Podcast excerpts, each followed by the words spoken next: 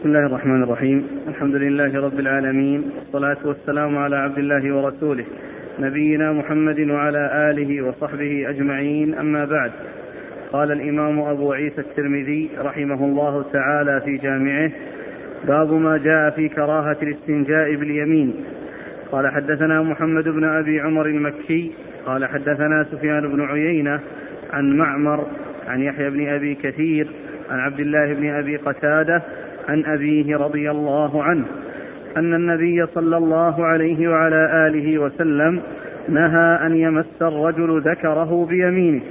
وفي هذا الباب عن عائشة وسلمان وأبي هريرة وسهل بن حنيف رضي الله عنهم. قال أبو عيسى هذا حديث حسن صحيح. وأبو قتادة الأنصاري اسمه الحارث بن ربعي.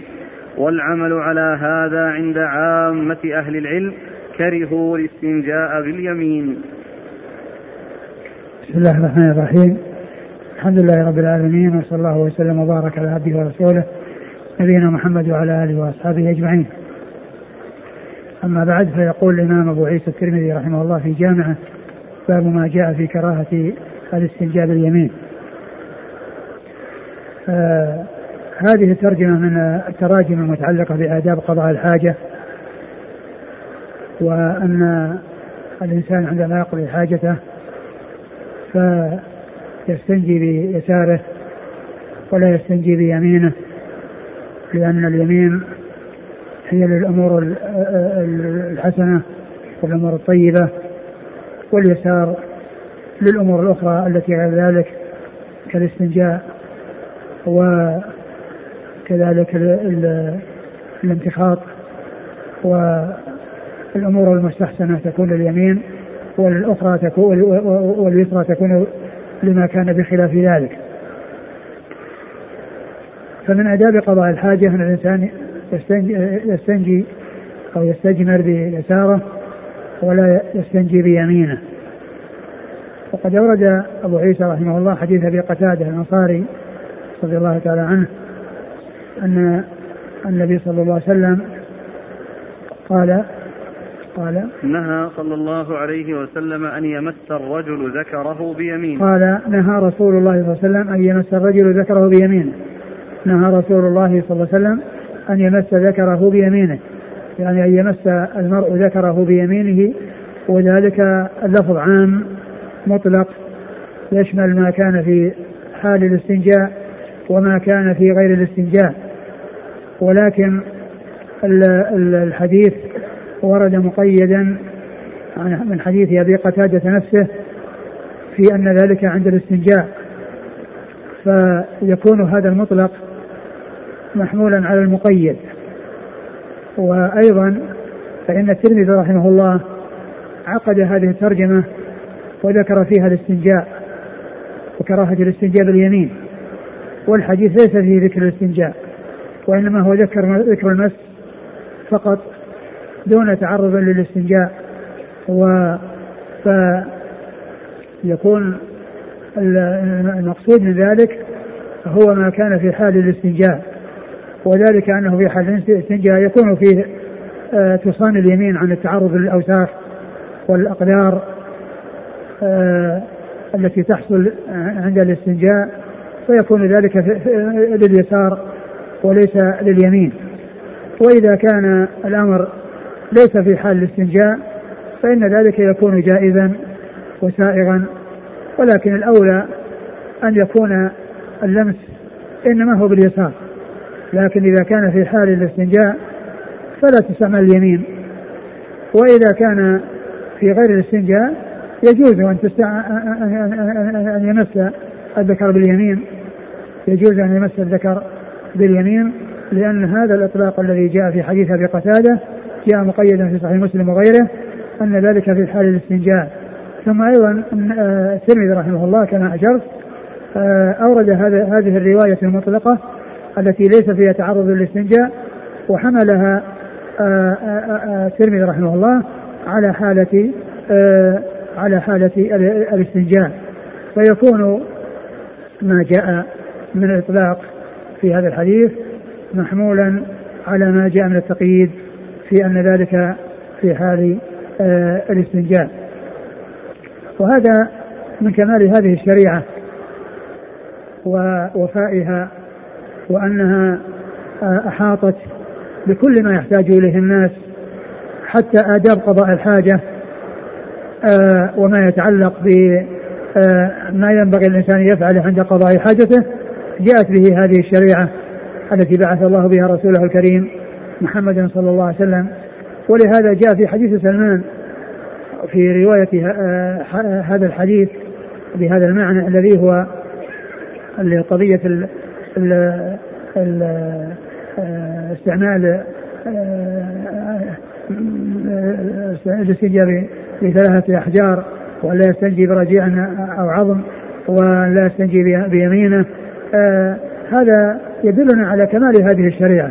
وقد جاء في حديث سلمان أنه قيل له علمكم نبيكم كل شيء حتى القراءة حتى القراءة يعني حتى آداب قضاء الحاجة.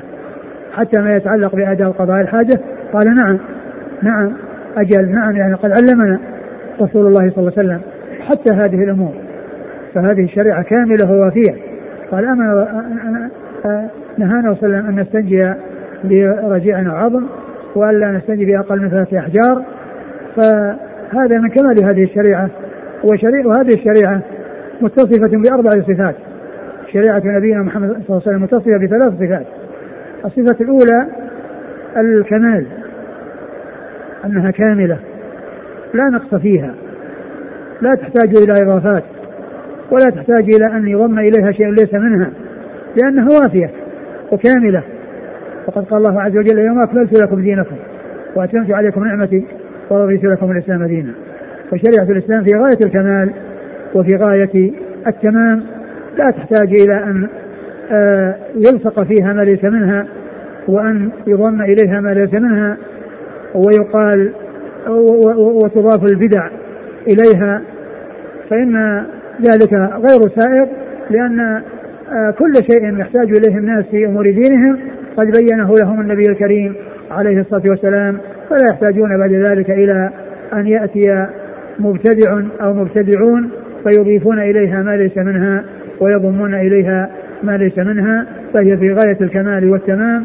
وإذا كانت الشريعة بينت آداب قضاء الحاجة فكيف لا تبين آه، آه، الأمور الأخرى التي تتعلق بالدين مع أنها جاءت بهذا البيان وهذا الإيضاح فيما يتعلق بآداب قضاء الحاجة.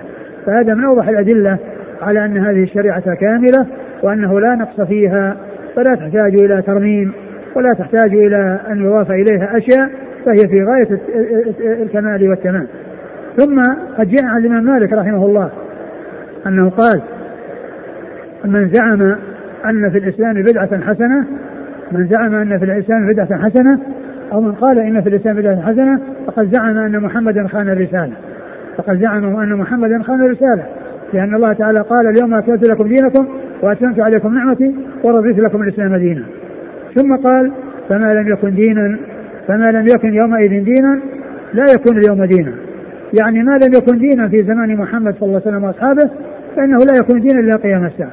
فالدين هو الذي كان عليه أصحاب الرسول صلى الله عليه وسلم. وهو الذي يكون عليه من جاء بعدهم على طريقتهم وعلى منهاجهم. وقد جاء عن الإمام مالك رحمة الله عليه أيضا أنه قال لم يصلح آخر هذه الأمة إلا بما صلح به اولها لن يصلح آخر هذه الأمة إلا بما صلح به أولها. فاذا هذا الأمر الأول من الأمور التي آه، آه، هي من صفات هذه الشريعة في شريعة نبينا محمد صلى الله عليه وسلم أنها كاملة. الصفة الثانية أنها أنها عامة لكل أحد. عامة لكل أحد لكل الإنس والجن. الإنس والجن من حين بعثته صلى الله عليه وسلم إلى قيام الساعة. هم مكلفون في الدخول في دينه ومطالبون في الدخول في دينه ومن لم يدخل في دينه صلى الله عليه وسلم فإن النار موعده كما جاء في الحديث الذي رواه مسلم في صحيحه أن النبي صلى الله عليه وسلم قال والذي نفسي بيده لا يسمع بأحد من هذه الأمة يهودي ولا نصراني. ثم لا يؤمن بالذي جئت به إلا كان من أصحاب النار. ثم لا يؤمن بالذي جئت به إلا كان من أصحاب النار. والذي نفسي بيده لا يسمع بأحد من هذه الأمة يهودي ولا نصراني. فاليهود والنصارى من أمة محمد صلى الله عليه وسلم أمة الدعوة. لأن الأمة أمة نبينا محمد صلى الله عليه وسلم أمتان. أمة دعوة وأمة إجابة وأمة الدعوة هم كل إنسي وجني من حين بعثته صلى الله عليه وسلم إلى قيام الساعة. كل إنسي وجني من حين بعثته صلى الله عليه وسلم إلى قيام الساعة هؤلاء هم أمة محمد صلى الله عليه وسلم أمة الدعوة الذين توجهوا إليهم الدعوة.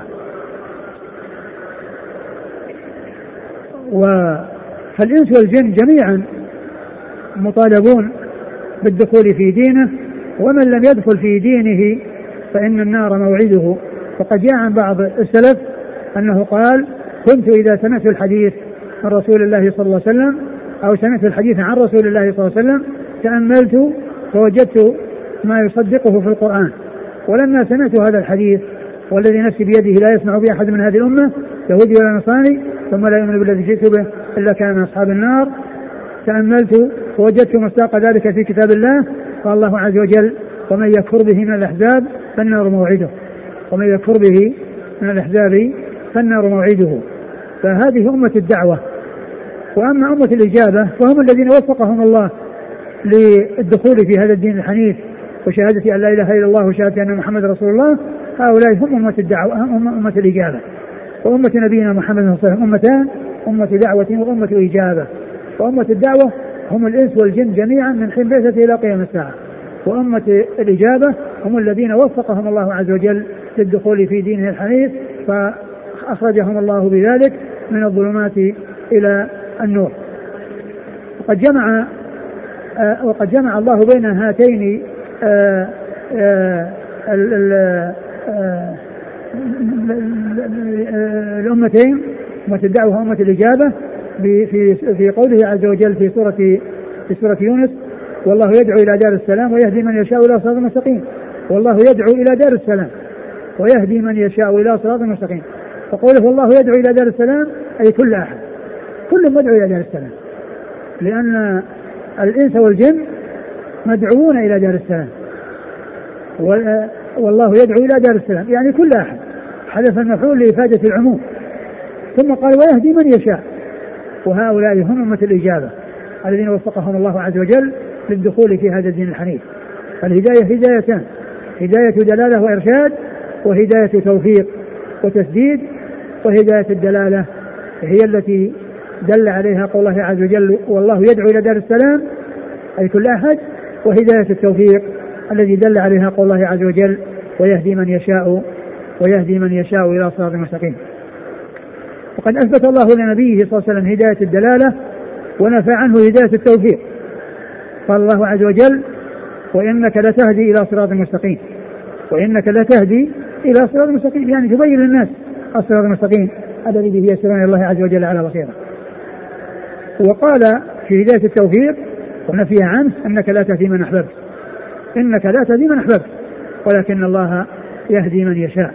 فإذا الصفة الثانية من صفات هذه الشريعة أنها عامة شاملة لكل أحد فلا يسع أحد الخروج عن شريعة نبينا محمد صلى الله عليه وسلم ومن زعم أن أحدا من الناس يسعه أن يخرج عن شريعة النبي صلى الله عليه وسلم فإنه يكون كافرا لأن لأنه لا بد من اتباعه ولا بد من السير على من منواله وعلى منهاجه صلى الله عليه وسلم ولا آه، يجوز أن يظن أو يدعى بأن أحدا من الناس يمكنه أن يتخلى عن اتباع الرسول صلى الله عليه وسلم وأنه يسعه عدم الدخول فيما جاء به الرسول صلى الله عليه وسلم فإن المكلفين آه، مطالبون ومكلفون بأن يدخلوا في هذا الدين وأن آه، يعبدوا الله عز وجل طبقا لما جاء به رسول الله صلى الله عليه وسلم. والصفة الثالثة صفة البقاء والخلود. صفة البقاء والخلود فإنها باقية غير مؤقتة. الشرائع السابقة لها أوقات ولها أزمنة. ولكل نبي قوم يبعث إليهم. وأما نبينا محمد صلى الله عليه وسلم فبعث إلى العرب والعجم والإنس والجن آه وذلك آه آه باستمرار وبدوام هذه الشريعة. ولا يأتي شيء ينسخها لأنها هي الناسخة للشرائع السابقة وهي المهيمنة عليها كما قال الله عز وجل وأنزلنا إليك الكتاب الحق لتبين وأنزلنا إليك الكتاب الحق مصدقا لما بين يديه من الكتاب ومهيمنا عليه. مهيمنا عليه يعني مهيمنا على الكتب السابقة. مهيمنا على الكتب السابقة. فإذا آه هذا الذي جاء في هذا الحديث مما آه، يدل ومما يدخل تحت بيان أن هذه الشريعة في غاية الكمال والتمام لأنها حتى في آداب قضاء الحاجة حتى فيما يتعلق بالاستنجاء وما يتعلق بال آه، الكيفية التي يكون عليها الإنسان وأنه لا يستقبل ولا القبلة ولا يستدبرها وأنه آه، يستنجي بأحجار ولا يستنجي برجيع أو عظم كل هذا مما جاءت به هذه الشريعة الكاملة. وقد جاء عن بعض آه، الصحابة أنه قال آه، ما يدل على أن النبي صلى الله عليه وسلم بين للناس كل شيء يحتاج إليه. قال ما ترك طائرا يقلب جناحيه في السماء إلا وأعطانا عنه علما. ما ترك طائرا يقلب جناحيه في السماء إلا وأعطانا منه علما. وذلك في مثل قوله صلى الله عليه وسلم آآ آآ كل ذي مخلب من الطير وناب من السباع فهو حرام فإن هذا لفظ عام.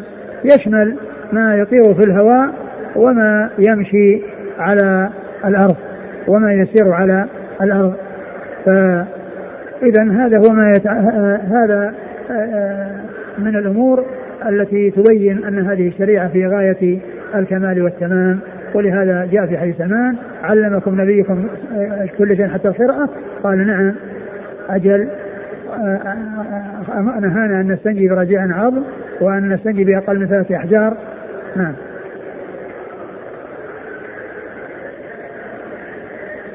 قال حدثنا محمد بن أبي عمر المكي. محمد بن أبي عمر هو محمد بن يحيى بن أبي عمر المكي وهو صدوق أخرج حديثه مسلم و... و... والترمذي مسلم والترمذي والنسائي وابن ماجه. مسلم والترمذي والنسائي وابن ماجه. عن سفيان بن عيينة. عن سفيان بن عيينة المكي وهو ثقة أخرج له أصحاب كتب الستة. عن معمر. عن معمر بن راشد الأزدي البصري ثم اليماني وهو ثقة أخرج له أصحاب كتب الستة. عن يحيى بن أبي كثير. عن يحيى بن أبي كثير اليمامي الطائي وهو ثقة أخرج له أصحاب كتب الستة. عن عبد الله بن أبي قتادة. عن عبد الله بن أبي قتادة وهو ثقة أخرج له أصحاب كتب الستة. عن أبيه. عن أبيه أبي عن أبيه أبي قتادة الأنصاري واسمه الحارث بن ربعي رضي الله تعالى عنه وحديثه أخرجه أصحاب كتب الستة. قال وفي هذا الباب عن عائشة وسلمان وأبي هريرة وسهل بن حنيف. وفي هذا الباب يعني فيما يتعلق بالاستنجاء يعني باليمين والنهي عنه وكذلك أيضا ما يعني ال ال يتعلق بايضا أمور أخرى في الاستنجاء. جاء ذلك عن عائشة أم المؤمنين رضي الله عنها وأرضاها. وهي الصديقة بنت الصديق وهي واحدة من سبعة أشخاص عرفوا بكثرة الحديث عن النبي صلى الله عليه وسلم. و و ومن؟ سلمان. وسلمان الفارسي رضي الله عنه. أخرج حديث أصحاب كتب الستة. وأبي هريرة. وأبو هريرة عبد الرحمن بن صخر الدوسي. وحديثه وهو وهو أكثر الصحابة حديثا على الإطلاق رضي الله عنه. وسهل بن حنيف. وسهل بن حنيف رضي الله عنه وحديث أخرجه أصحاب الكتب. نعم. وحديث أخرجه أصحاب الكتب الستة. قال أبو عيسى هذا حديث حسن صحيح. نعم. وأبو قتادة الأنصاري اسمه الحارث بن ربعي. أبو قتادة الأنصاري مشهور بكنيته أبو قتادة واسمه الحارث بن ربعي. وهو وهو أكثر ما يأتي أو إنما يأتي بالكنية. يعني يقول أبو قتادة وقال أبو قتادة اسمه الحارث بن ربعي ومعرفة الكنى للمحدثين آه، لها أهمية وفائدتها ألا يظن الشخص الواحد شخصين.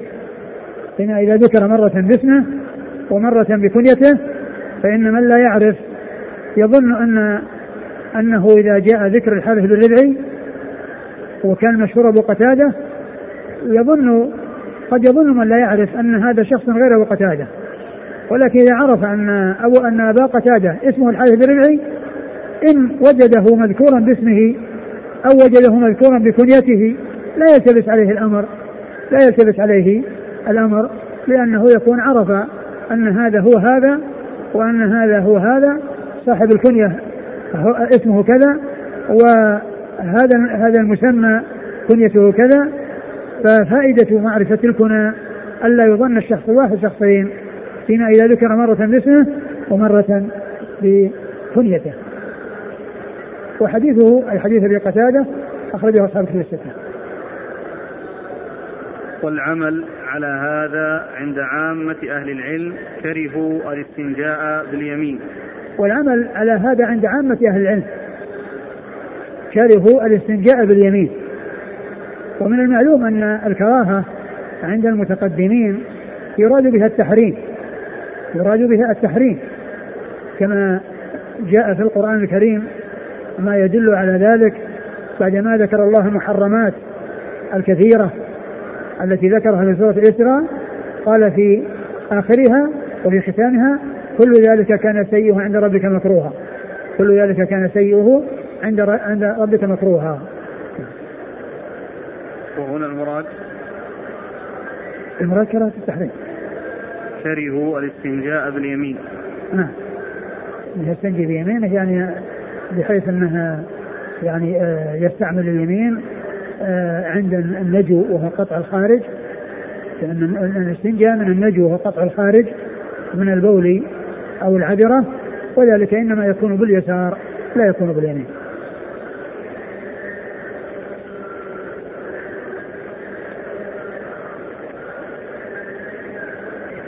القاعدة أن ما كان من باب الآداب فهو محمول على الكراهة. نعم هذا هو الغالب ولكنه يعني يأتي يعني آه يعني أشياء يعني آه تدل على التحريم لا سيما يعني آه العلماء أو المتقدمين إذا أخبروا أو أطلقوا يعني الكراهة فإنهم يقصدون بها التحريم. ثم أيضا آه يعني كون اليمين التي يعني يأكل بها ويصافح بها ويستعملها في الأمور الطيبة يعني يمس بها القدر يمس بها الأشياء القدرة والأشياء النجسة تصان يعني عن ذلك. وأما كون الذكر يلمس يعني في غير الاستنجاء عرفنا ان يعني ليس هناك مانع يمنع منه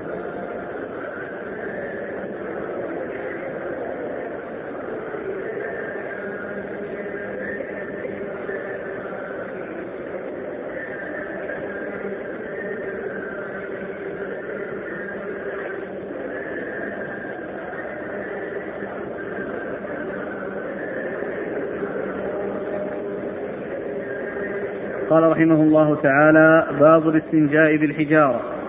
قال حدثنا هناد قال حدثنا أبو معاوية عن الأعمش عن إبراهيم عن عبد الرحمن بن يزيد. قال قيل لسلمان رضي الله عنه قد علمكم نبيكم صلى الله عليه وآله وسلم كل شيء حتى القراءة. فقال سلمان أجل نهانا أن نستقبل القبلة بغائط أو بول. وأن نستنجي باليمين أو أن يستنجي أحدنا بأقل من ثلاثة أحجار أو أن نستنجي برجيع أو بعظم. قال أبو عيسى وفي الباب عن عائشة وخزيمة بن ثابت وجابر وخلاد بن السائب عن أبيه رضي الله عنهم قال أبو عيسى وحديث سلمان في هذا الباب حديث حسن صحيح. وهو قول أكثر أهل العلم عن أصحاب النبي صلى الله عليه وآله وسلم. ومن بعدهم؟ وهو قول؟ وهو قول أكثر أهل العلم من أصحاب النبي صلى الله عليه وسلم. ومن بعدهم؟ رأوا أن الاستنجاء بالحجارة يجزئ وإن لم يستنج بالماء إذا أنقى أثر الغائط والبول. وبه يقول الثوري وابن المبارك والشافعي وأحمد وإسحاق. باب ما جاء في الاستنجاء في الحجارة. الاستنجاء هو من النجو وهو القطع والمقصود من ذلك قطع أثر الخارج من السبيلين. قطع أثر الخارج من السبيلين وذلك بالماء وهو أتم وأكمل إذا حصل ويكون أيضا بالحجارة. أو ما يقوم مقامها فيما إذا لم يكن هناك ماء فإن ذلك يكون كافيا. لكن بشرط أن لا يتجاوز محل الخروج. فإن تجاوز محل الخروج فلا بد من غسل النجاسة التي كانت على غير التي تجاوزت محل الخروج. لا بد من من غسلها غسلها بالماء. وأما إذا كان في محل الخروج فقط فإن الاستجمار الذي هو الاستنجاء بالحجارة يكون كافيا. ولا يحتاج الأمر إلى أن يجمع بين الاستنجاء والاستجمار الاستنجاء بالماء والاستجمار بالحجارة بل يكفي أحدهما. والاستنجاء بالماء أتم وأكمل لأنه يزيل أثر الخارج وأيضا يطهر ما كان قد تجاوز محل الخارج إذا كان هناك تجاوز لمحل الخروج. يكون في ذلك تطهير فهو أكمل. بخلاف الحجارة فإنها تفيد إذا لم يتجاوز محل الخروج وإن تجاوز محل الخروج فإن محل الخروج فإنها لا تكفي. يحتاج الأمر إلى غسل. يحتاج الأمر إلى إلى إلى غسل. ولا يحتاج أن يجمع بين بين هذا وهذا. بل إذا حصل الاستنجاء الاستجمار بالحجارة ولم يتجاوز محل الخارج يكفي. وإذا حصل الاستنجاء بالماء يكفي عن الحجارة. ولا يحتاج الأمر أن يجمع بينهما. اللهم إلا أن يكون هناك يعني جرم في الخارج يعني يزال بحجارة حتى لا تباشر اليد جرم الخارج وإنما يزال بالحجارة فهذا فهذا لا بأس به لأنه استعمل سنة الحجارة من إزالة الجرم الذي يحتاج إلى أن يزال بشيء دون أن تباشره اليد دون أن تباشره اليد. وأما إذا لم يكن هناك جرم فإن ولم يتجاوز محل الخروج فإن ذلك يكفي. ولا يحتاج إلى أن يجمع بين الحجارة وبين الماء فالاستنجاء بالحجارة يكفي. آه، وقد قال بهذا بعض أهل العلم وقالوا أنه يعني يكفي وأنه لا يحتاج إلى آه، آه، الماء وأنه لا يلزم الإنسان أن يستنجي بالماء بل يجوز له أن يستنجي بالحجارة. وقد جاء في ذلك السنة عن رسول الله صلى الله عليه وسلم في حديث سلمان هذا وغيره لأنه لما قيل له علمكم نبيكم صلى الله عليه وسلم كل شيء حتى القراءة؟ قال نعم. نهانا أن نستقبل القبلة ببول أو غائط وأن نستنجي بأقل من ثلاثة أحجار وأن لا نستنجي برجيع أو عظم. يعني والاستنجاء محل الشاهد محل الترجمة الاستنجاء بالحجارة. وفي بعض آه، الموضوعات التي اشتمل عليها الحديث وأن يستنجى بأقل من ثلاثة أحجار. يعني معناه أنه يستنجى بالحجارة وأن يكون الذي يستنجى به ثلاثة أحجار فأكثر ثلاثة أحجار فأكثر ولكن على وتر يعني يختم على وتر وأن ما كان أقل من ذلك لا يكفي يعني في الاستنجاء. ومن أهل العلم من قال إن الحجر إذا كان كبيرا وله ثلاث شعب فاستعمل من شعبه الثلاث فيكون بمثابة ثلاثة أحجار. فيكون بمثابة ثلاثة أحجار ويحصل به المقصود الذي أرشد إليه النبي الكريم صلى الله عليه وسلم. ونهى أن نستنجي باليمين وأن بأقل من ثلاثة أحجار وأن لا نستنجي برجيع عظم. برجيع الذي هو يعني آه، ما يخرج يعني من, من الدواب وما يخرج من من الدواب من الروث فإنه آه، يعني لا لا يستجمر به. لأنه إن كان إن كان نجسا كأرواث ما يعني الآدميين وأرواث الحيوانات التي لا يؤكل لحمها كالحمير وغيرها فإنه لا يستنجى به لنجاسته والنجس لا يطهر. وما كان به كانت به النجاسة لا يحصل به التطهير.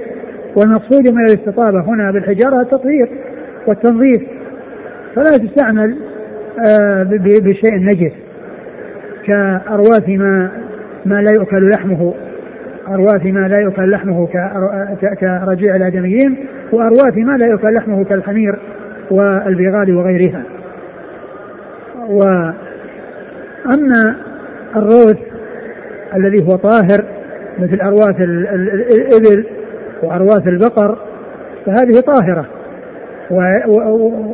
وكذلك العظم أيضا يكون يكون طاهرا يعني حيث يكون يعني من حيوانات يعني آآ آآ يؤكل لحمها فإنه يكون طاهرا. و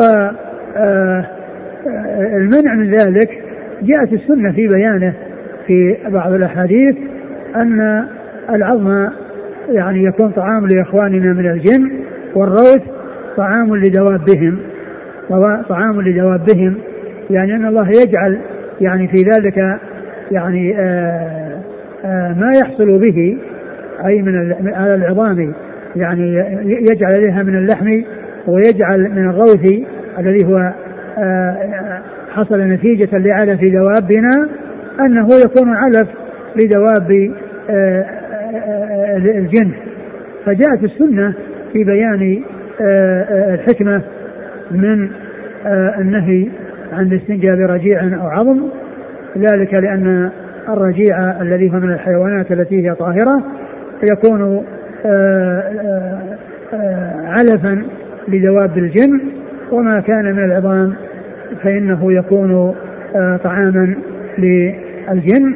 فقد جاءت السنة عن رسول الله صلى الله عليه وسلم بالمنع من الاستنجاء باليمين ومن الاستنجاء بأقل من ثلاثة أحجار وبعدم استقبال القبلة واستدبارها ببول, ببول أو, أو غائط وكذلك أيضا بالمنع من الاستنجاء بالرجيع والعظم لكونه طعام الجن وطعام دوابهم قيل لسلمان. قيل لسلمان يعني والقائل لسلمان ليس من المسلمين. ليس من المسلمين لأنه قال علمكم نبيكم. علمكم نبيكم. نعم. قيل لسلمان قد علمكم نبيكم صلى الله عليه وسلم كل شيء حتى القراءة. نعم. معناها؟ القراءة معناها قضاء الحاجة ما يتعلق بقضاء الحاجة. فقال سلمان أجل. أجل يعني نعم علمنا. نهانا أن نستقبل القبلة بغائط أو بول. نعم. وأن نستنجي باليمين أو أن يستنجي أحدنا بأقل من ثلاثة أحجار. أو أن نستنجي برجيع أو بعظم. قال حدثنا هناد. هناد بن السري أبو السري ثقة أخرجه البخاري في خلق أفعال العباد ومسلم وأصحاب السنة. عن أبي معاوية.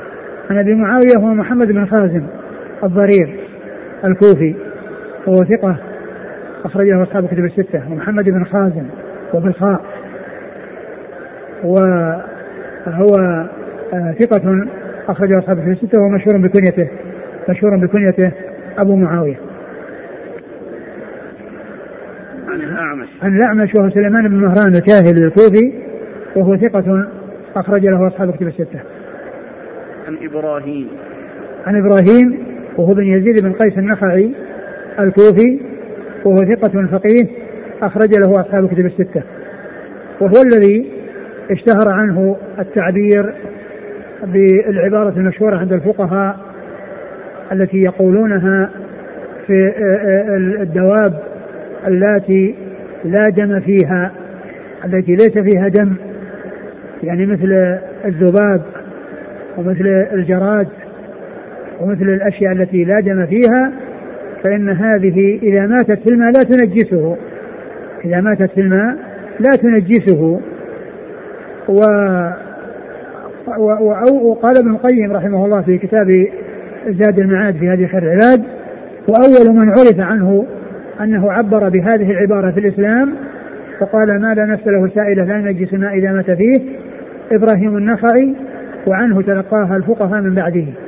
وعنه تلقاها الفقهاء من بعده. يعني معناه أن هذه قاعدة قاعدة عامة. قال ما لا نفس له سائلة. يعني كل الحيوانات التي ليس فيها دم هذا حكمها. ويذكرون ويذكرون هذه المسألة يعني أو هذه القاعدة عند ذكر حديث الذباب الذي جاء فيه عن النبي صلى الله عليه وسلم أنه إذا وقع الذباب, الذباب في إناء أحدكم فليغمسه في الإناء. يعني ثم ليستعمله. قال لأن في أحد جناحه داء وفي الآخر دواء. وهو إذا وقع نزل الجناح الذي فيه الداء ورفع الجناح الذي فيه الدواء. فالنبي صلى الله عليه وسلم أمر بغمسه حتى يأتي الدواء على الداء. حتى يأتي الدواء الذي رفعه على الداء الذي غمسه.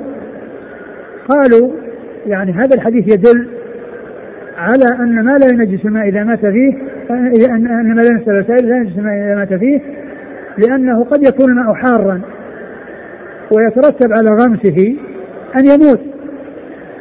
ويترتب على غمسه أن يموت. فموته لا ينجسه لأن الإنسان أمر باستعماله أو أرشد إلى استعماله. صلى الله عليه وسلم. فهذه العبارة التي يعبر بها الفقهاء وتأتي في كتب الفقه يعني هذه العبارة وهي قاعدة يعني كل ما لا نفس له سائل لا ينجس الماء إذا مات فيه أول من عبر بهذا التعبير إبراهيم النخعي. لأن النفس يطلق على الدم. النفس يطلق على الدم كما يطلق على النفس التي هي الروح. والتي بها يعني حياة الإنسان ما دامت الروح في الجسد تطلق على يطلق عليها نفس ويقال خرجت نفسه يعني خرجت روحه. وخرجت نفسه خرجت روحه. ولا ولكن كلمة نفس تأتي للدم ولا تأتي روح للدم. نعم. عن عبد الرحمن بن يزيد. عن عبد الرحمن عبد الرحمن بن يزيد النخعي الكوفي وهو ثقة أخرج له أصحاب كتب الستة. عن سلمان. عن سلمان رضي الله عنه وقد مر ذكره. قال أبو عيسى وفي الباب عن عائشة وخزيمة بن ثابت وجابر وخلاد بن السائب عن أبيه. قال أبو عيسى وفي الباب عن آه عن عائشة نعم. مر ذكرها. وخزيمة بن وخزيمة بن ثابت رضي الله عنه آه، آه، أخرج حديث أصحاب الكتب الستة. مسلم وأصحاب السنن وأخرج حديث مسلم وأصحاب السنن وخزيمة بن ثابت هذا صاحب الشهادة المشهور الذي أن جعل شهادته عن يعني رجل عن رجلين. نعم. وجابر. وجابر بن عبد الله الأنصاري صحابي ابن صحابي أخرج حديثه أصحاب الكتب الستة. وخلاد بن السائب عن أبيه. وأبوه وأبو خلاد السائب بن خلاد وهو صحابي أخرجه أصحاب السنن صحابي أخرجه أصحاب السنن قال أبو عيسى وحديث سلمان في هذا الباب حديث حسن صحيح. يعني هذا الذي ساقه هذا الحديث الذي ساقه حديث حسن صحيح. وهو قول أكثر أهل العلم من أصحاب النبي صلى الله عليه وآله وسلم ومن بعدهم. رأوا أن الاستنجاء بالحجارة يجزئ وإن لم يستنج بالماء. نعم وهذا قول أكثر أهل العلم. رأوا من الصحابة ومن بعدهم رأوا أن الاستنجاء بالحجارة يجزي وإن لم يستعمل الماء. يعني ما يلزم أن يجمع بين بين الحجارة وبين الماء. إلا كما ذكرت إذا كان هناك جرم يعني خارج وعالق بالجسد ويحتاج إلى إزالته فيزال بحجارة. لا يزيل الإنسان بيده بحيث يعني يلوثها يلوثها بهذا الجرم الخارج من الدبر. فيزيل بالحجارة. إذا احتاج أن يستعمل الحجارة لإزالته أزاله. وإلا فإن الحجارة كما أشرت تكفي إذا لم يتجاوز الخارج محل الخروج. فإن تجاوزه احتيج إلى أن يغسل ذلك المكان الذي وصلت إليه النجاسة. رأوا أن الاستنجاء بالحجارة يجزئ وإن لم يستنج بالماء إذا أنقى أثر الغائط والبول. يعني معنى إذا حصل الإنقاء بالحجارة حصل المقصود لأن الاستنجاء مأخوذ من النجو هو القطع فإذا قطع أثرها وأزالها ولم يبقى هناك أثر للخارج من بول أو غائط فإنه يكون قد حصل المقصود ولا يحتاج إلى ماء إلا إذا تجاوز كما أشرت تجاوز محل الخارج فيحتاج إلى غسل. وبه يقول الثوري وابن المبارك والشافعي وأحمد وإسحاق. وبه يقول الثوري وابن المبارك والشافعي وأحمد وإسحاق. وهؤلاء من المحدثين الفقهاء. هؤلاء محدثون وفقهاء لأنه آه ذكر يعني آه القائلين بهذا القول من من من اللي هم من أكثر أهل العلم يرون أنه يكفي إذا حصل الإنقاء وهم الثوري وسفيان بن سعيد المسروق الثوري ثقة فقيه وصف بأنه أمير المؤمنين في الحديث وحديثه أخرجه أصحاب كتب الستة. وابن المبارك وابن المبارك عبد الله بن المبارك المروزي وهو ثقة أخرجه أصحاب كتب الستة. وقد ذكر في ترجمته أنه رحمه الله كان يعني جوادا يعني عابدا آه ثقة مجاهدا.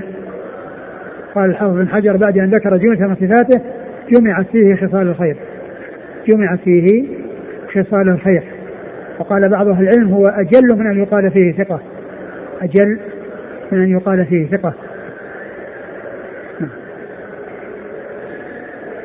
والشافعي. والشافعي هو محمد بن زيد. محمد بن زيد الشافعي. وهو أحد أصحاب المذاهب الأربعة المشهورة من مذاهب السنة. وحديثه أخرجه أصحاب الكتب الستة. الشافعي. الشافعي محمد بن زيد.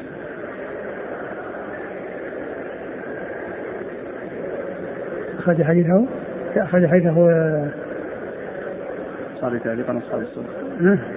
صار تعليقا البخاري تعليقا أصحاب السنن وأصحاب السنن. وإسحاق والشافعي وأحمد وإسحاق. وأحمد بن حنبل الإمام المحدث الفقيه أحد أصحاب المذاهب الأربعة المشهورة من مذاهب أهل السنة وحديثه أخرجه أصحاب الكتب الستة. وإسحاق وإسحاق بن راهوية إسحاق بن إبراهيم آه المشهور بن راهويه وهو وحديثه أخرجه أصحاب الكتب السته إلا ابن ماجه. قوله إذا أنقى أثر الغائط والبول. ولم أيوه. ولم يجعل الشرط الآخر وهو قضية أن يقطع يعني أن لا يكون دون ثلاث. فهل إذا أنقى باثنين أنقى المحل باثنين كفى لا هو الحجارة يعني المقصود الحجارة يعني الذي بالعدد الذي ذكر. العدد الذي ذكر. لكن إذا كان إذا كان الحجرين يعني بعضهم يعني بعض الحجرين أو أحدهما بأن يكون كبيرا ويكون له يعني شعبتان واستعمل في الشعبتين يمكن لأنه بمثابة حجر. لأن قد يكون يعني حجر كبير له شعب ثلاث فيستعمل في هذه الشعبة وفي هذه الشعبة وفي هذه الشعبة فيكون كأنه يستعمل ثلاث أحجار هذا إذا احتاج إلى إلى ذلك. وإن لم يحتج فكونه يستعمل الثلاثة الأحجار أولى من يستعمل حجر واحد.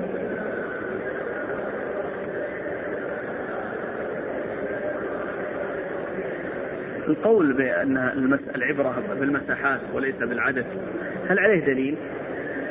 الأحاديث كلها ما, ما نعلم ما نعلم إلا بس من ناحية المعنى. من ناحية المعنى أن ثلاثة أحجار إذا وجد حجر كبير له ثلاث شعب وحصل استعماله في هذه وفي هذه وفي هذه كأنه استعمل ثلاثة أحجار ما نعلم فيه؟ نص ولكن من حيث المعنى وأن كل واحد بمثابة حجر وقد لا يتيسر الإنسان أحجار فيستعمل حجرا كبيرا له شعب فيحصل له ما ورد عن النبي صلى الله عليه وسلم فيما أخرجه أبو داود بن ماجه عن أبي هريرة من استجمر فليوتر من فعل فقد أحسن ومن لا فلا حرج. نعم هذا يفيد بأن بأن قوله من لا فلا حرج يعني يدل على أن يعني أن ذلك مستحب وأن كونه يعني يأتي لكن لكن كونه يأتي بالنص ويأخذ بما تقضيه النص هذا لا شك أنه آه، أسلم. من أهل العلم من استحب الجمع بين الماء والحجر فما هو وجه الاستحباب؟ والله ما أعلم دليل يعني ما أعلم دليل يعني يدل على ذلك يعني شيء ثابت. ما أعلم يعني في شيء يدل على هذا.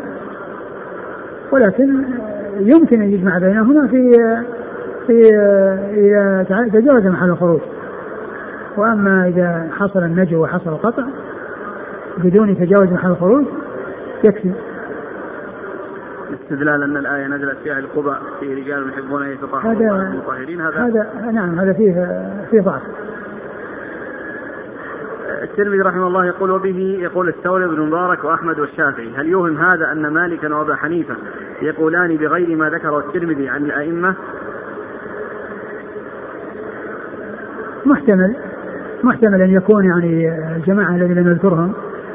أنهم كذلك هو يحتمل أن يكون أنه ذكر أمثلة.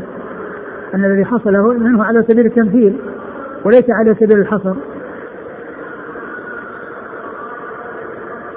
ثم أيضا هو يذكر ذكر جماعة من الفقهاء يعني منهم من اشتهر له مذهب وهم الشافعي وأحمد ومنهم من لم يشتهر له مذهب مثل الثوري وابن راهوية وإسحاق بن راهوية.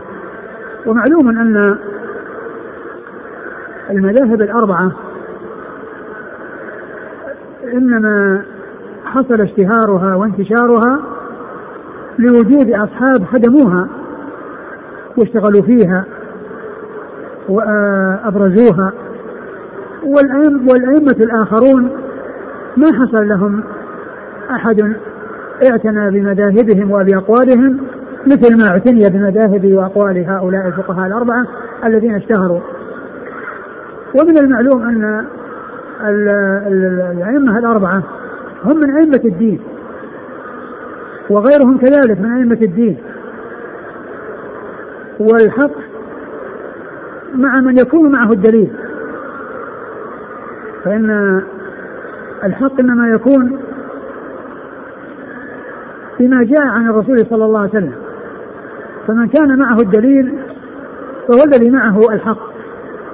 ومن لم يكن معه الدليل فإنه مجتهد وهو لا يعدم الأجر لأن كل من اجتهد فهو مأجور مع التفاوت في الأجر. إن اجتهد وأصاب حصل أجرين أجرا للاجتهاد وأجرا للإصابة وإن اجتهد وأخطأ حصل أجرا على الاجتهاد وخطأه مغفور كما جاء في حديث عمرو بن العاص رضي الله تعالى عنه. أن النبي صلى الله عليه وسلم قال إذا حكم الحاكم فاجتهد فأصاب فله أجران وإن حكم واجتهد وأخطأ فله أجر واحد. فهو يدل على أن المجتهدين منهم من يصيب الحق ومنهم من يخالفه. ولكن ولكنهم جميعا قد أصابوا الأجر. ولا يقال إنهم جميعا أصابوا الحق. كل مجتهد مصيب اجرا ولا يقال إن كل مجتهد مصيب حقا اللهم إلا في اختلاف التنوع. ليس اختلاف التضاد. اختلاف التنوع هو الذي كل مجتهد مصيب حقا مثل ألفاظ الاستفتاح وألفاظ التشهد. كل ما ثبت في السنة عن رسول الله صلى الله عليه وسلم في هذا أو في هذا فمن أخذ به هو على حق. لأن الحق أنواع هنا. ليس شيء واحد الحق. لأن ألفاظ الاستفتاح الثابتة كلها أنواع للحق. وألفاظ التشهد الثابتة كلها أنواع للحق. فاختلاف التنوع من اختار آه نوعا من أنواعه فهو على حق ومن اختار نوعا من أنواعه فهو على حق. وأما اختلاف التضاد الذي يقول هذا حلال وهذا حرام أو يقول هذا يبطل الوضوء يقول هذا ما يبطل الوضوء هذا يبطل الصلاة هذا ما يبطل الصلاة لا يقال إن كل إن إن إن كل منهم مصيب. ليس كل مجتهد مصيب. ولا ليس كل مجتهد مصيب الحق ولكن كل مجتهد مصيب الاجر ولكن كل مجتهد مصيب الأجر نعم.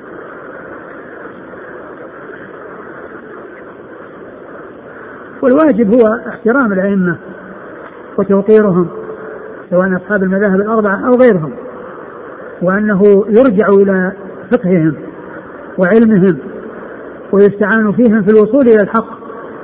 يستعان بالاطلاع على كلامهم. للوصول إلى الحق.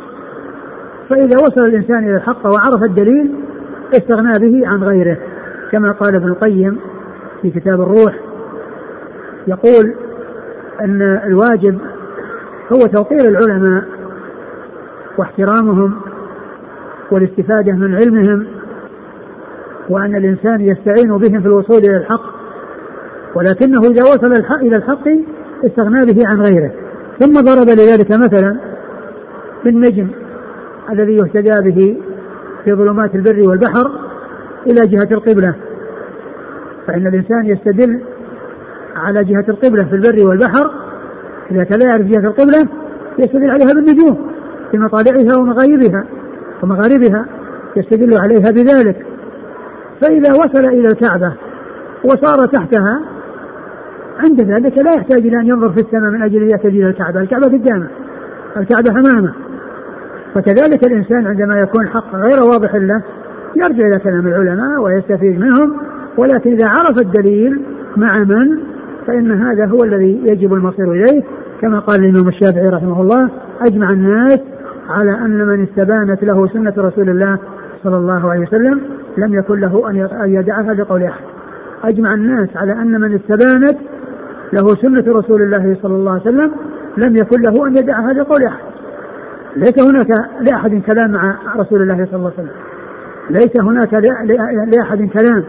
إذا جاء كلام الله وكلام رسوله عليه الصلاة والسلام فعند ذلك لا مجال للإجتهاد ولا مجال للرأي وإنما يتعين المصير إلى الحق الذي ثبت في كتاب الله الذي جاء في كتاب الله وثبت في سنة رسول الله صلى الله عليه وسلم.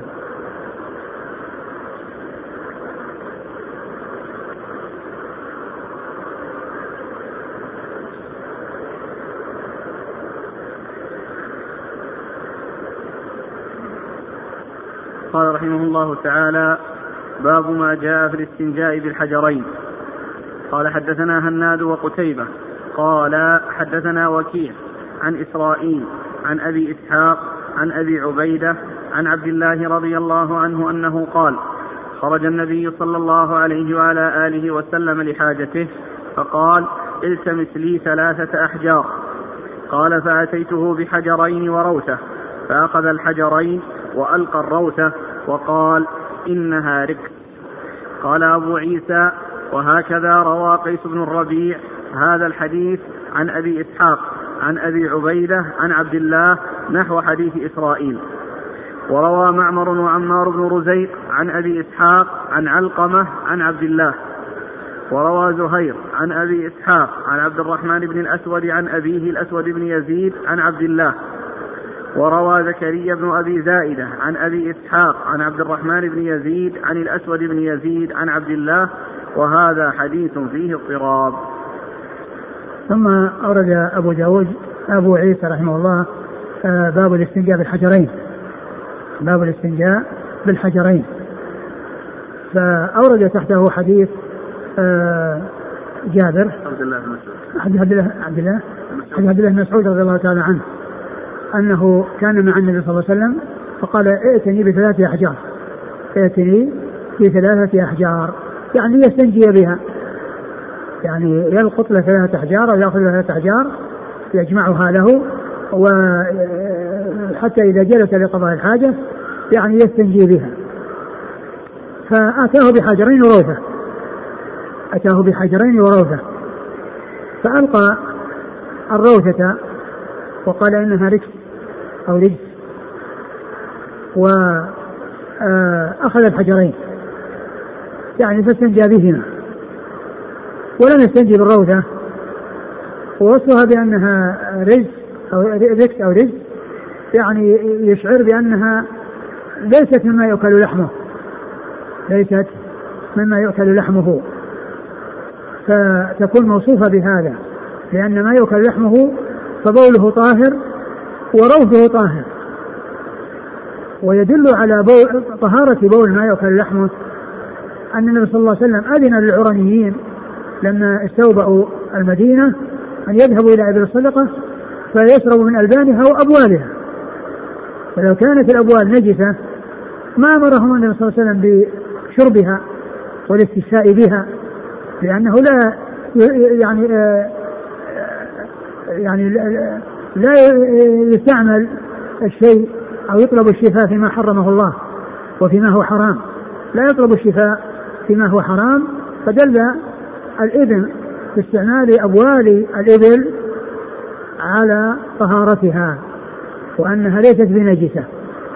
وأيضا فيما يتعلق بالروث النبي صلى الله عليه وسلم طاف على بعير وأدخل البعير المسجد الحرام يطوف فراتب عليه.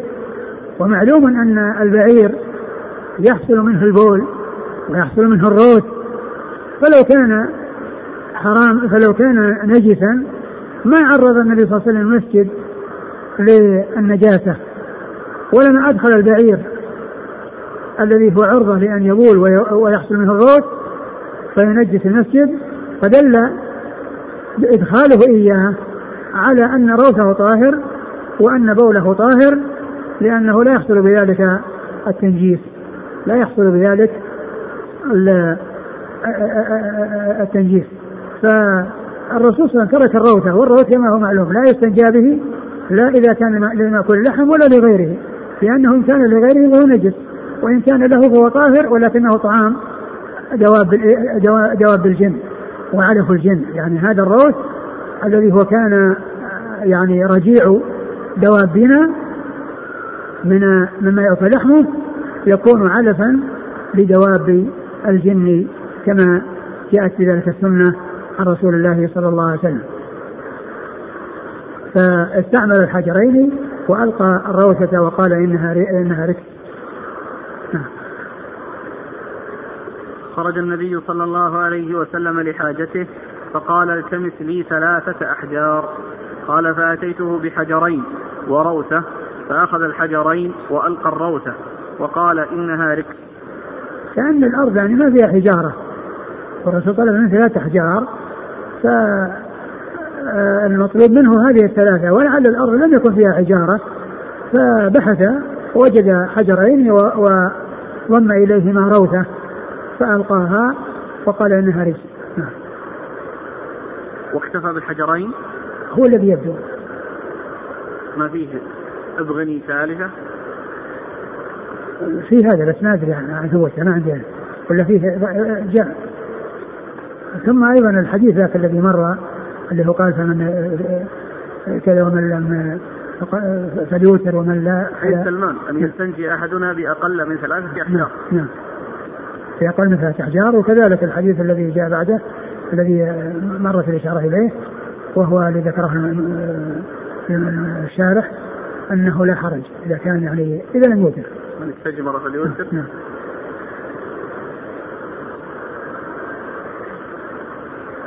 إذا كان ثبت أنه قال أبغني ثالث وأن هذا فهو يفيد بأن ما يكفي الحجرين.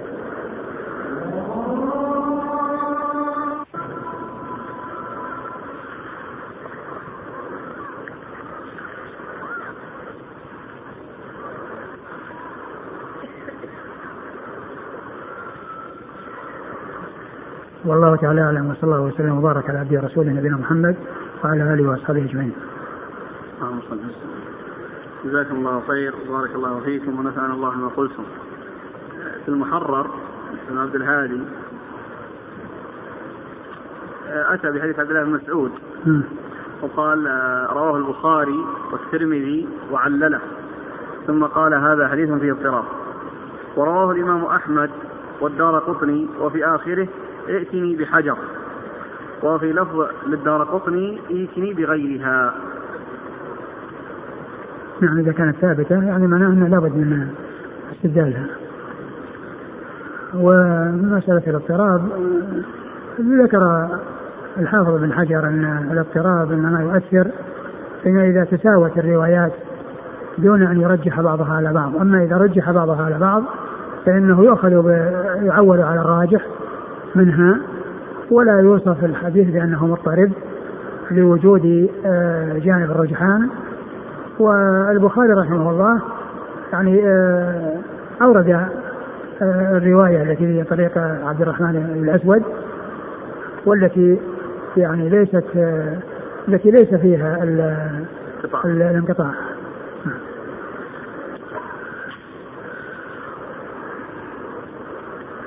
ترجمة الترمذي ما جاء في الاستنجاء بالحجرين كأنه يرى أنه ما ثبت الزيادة فجاب الحديث وما جاب النهي. محتمل. ولأجل ذلك استدل الطحاوي على عدم اشتراط الثلاثة. قال لأنه لو كان مشترطا لطلب ثالثا صلى الله عليه وسلم. كذا قال. يقول المبارك فوري وغفل رحمه الله عما أخرجه أحمد في مسنده من طريق معمر عن أبي إسحاق عن علقمة عن ابن مسعود في هذا الحديث. فإن فيه فألقى الروث وقال إنها ركس ائتني بحجر. ورجاله ثقات أثبات. وقد تابع عليه معمرا أبو شيبة الواسطي وهو ضعيف. أخرجه الدار قطني. وتابعهما عمار بن رزيق أحد الثقات عن أبي إسحاق. وقد قيل إن أبا إسحاق لم يسمع من علقمة لكن أثبت سماعه لهذا الحديث من الخرابيسي وعلى تقدير أنه أرسله عنه فالمرسل حجة عند المخالفين وعندنا. إذا اعتضد أو إذا اعتضد قاله الحافظ بن حجر في فتح الباري. نعم هو إذا حصل اعتراض المرسل يعني يعني يتأيد يعني لكن الكلام بس في في, في الاعتراض. وهو قال يعني أشار إلى أنه في في الرواية اللي ذكرتها قال إنه ضعيف. الحديث أصلا موجود عند أحمد. لكن الإشكال فيه من حديث إنه عن أبي إسحاق عن علقمة. إنه رواه أحمد من طريق معمر عن أبي إسحاق عن علقمة عن ابن مسعود بهذه الزيادة. فإن فيه فألقى الروث وقال إنها ركس ائتني بحجر. ورجاله ثقات أثبات. هذا اللي قال وقد قيل إنه لم يسمع. قال أبو إسحاق من علقمة. أي نعم. ووجد له مت... من تابع. هو ضعيف. ضعيف آخر وهو تابعهما عمار بن رزيق عند الدار قطني وهو أحد الثقات الاثبات عمار بن رزيق؟ نعم. هذه عند الدار قطني. نعم. عمار بن رزيق؟ نعم. عن عن عن أبي إسحاق عن علقمه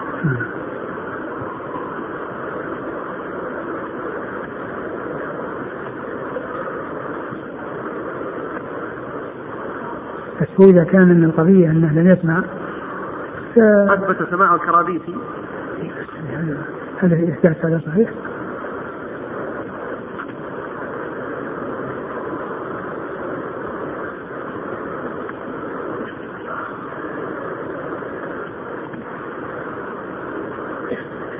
لكل انسان اليه في الدرس إن شاء الله.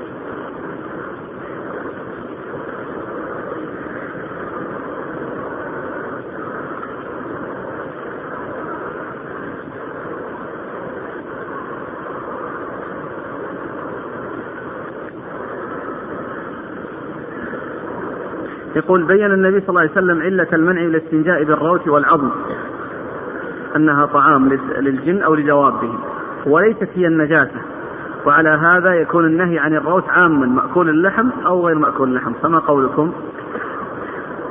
معلوم أن أن مأكول غير مأكول اللحم نجس لا يقال أنه طاهر أبو الروث الحمار نجس مثل ما بول الحمار نجس فلا يستنجى بالنجس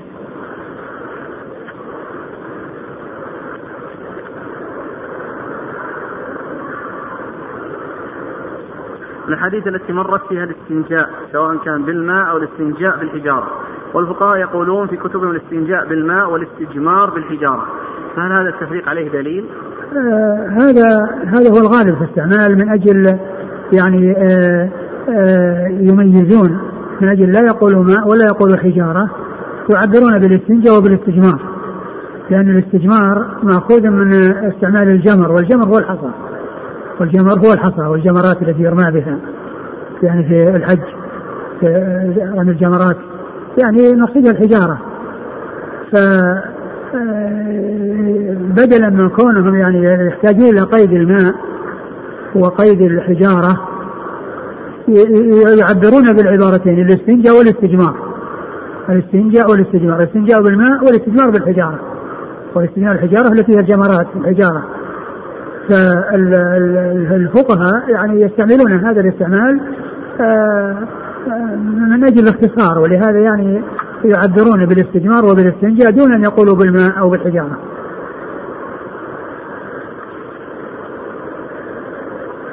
يقول آه، أجاب سلمان رضي الله عنه لما قيل له علمكم نبيكم كل شيء بما قد نهي عنه والقائل يتكلم عن تعليم القراءة. هل في هذا نكتة؟ إيش إيش يقول أجاب سلمان رضي الله عنه بما قد نهى أو نهي عنه والقائل يتكلم عن تعليم القراءة. تعليم القراءة. علمكم نبيكم كل شيء حتى القراءة. فكان جواب سلمان نهانا أن نستقبل القبلة بلول أو غائب أو أن نستنجي باليمين أو أن نستنجي بأقل من ثلاث احجار. هذا هو استعمال التعليم يعني ما ما يستعمل عند قضاء الحاجة.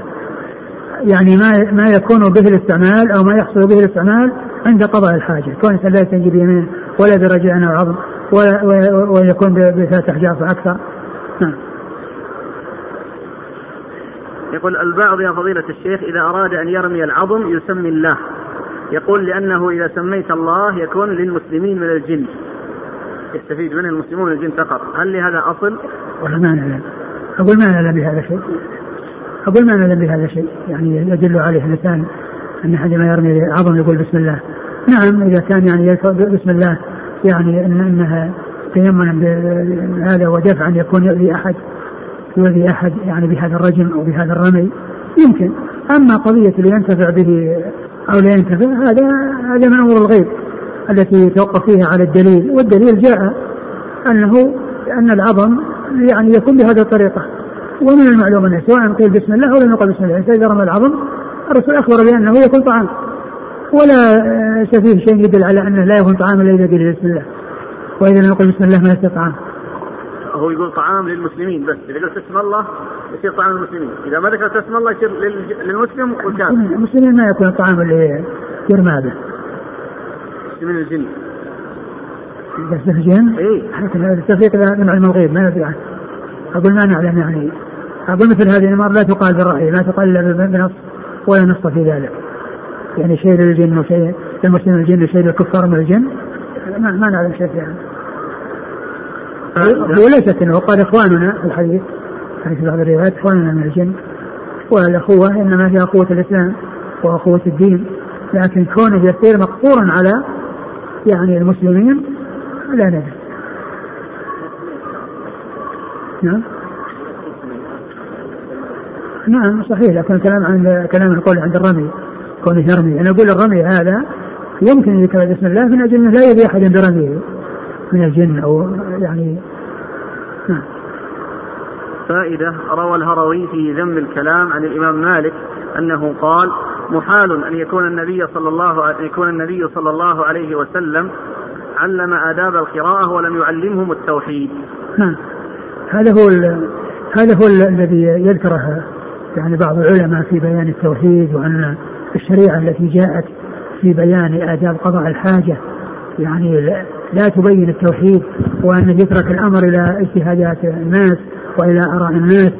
يعني مثل مثل مثل ما يفعل بعض أهل الكلام الذين يقولون أن أن أن, أن هذا محتمل لكذا وأنه ما جاء يعني شيء يدل عليه. الناس خطبوا بكلام يفهمونه وهو اللغة العربية وعلى ما يفهم على ما تقتضيه اللغة. ولا يقال أن هذا يعني شيء متشابه يحتمل كذا ويحتمل كذا ويحتمل كذا إذا ليس به دليل على كذا. فهذا من جملة ما يذكرونه عند بيان التوحيد وأن النبي صلى الله عليه وسلم بين التوحيد وأنه آه، أولى ما علم أولى ما بينه أنه أولى بيانا من غيره.